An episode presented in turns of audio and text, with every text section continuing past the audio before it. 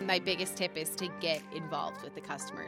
We overestimate what we can do in one year, we underestimate what we can do in 10. That form versus function has been really helpful for self evaluation. Talk is cheap, money is what speaks. That's your mindset. Go after it, chase it. I just was able to drop my cost of goods sold, increase inventory numbers, and now we've made 3x what we would have, you know, that's a sexy story. I think that there are a lot of shades of gray and there are varying degrees of innovation. Welcome to Unscripted Startup Season 2.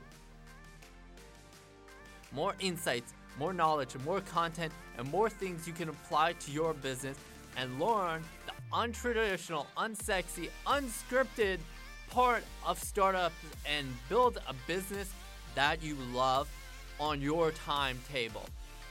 Whether you want to build a unicorn startup, you want to have a side hustle on the weekend, you want to flip things on eBay, or you want to build a lifestyle brand and help give back to people in your community, this insight is for you.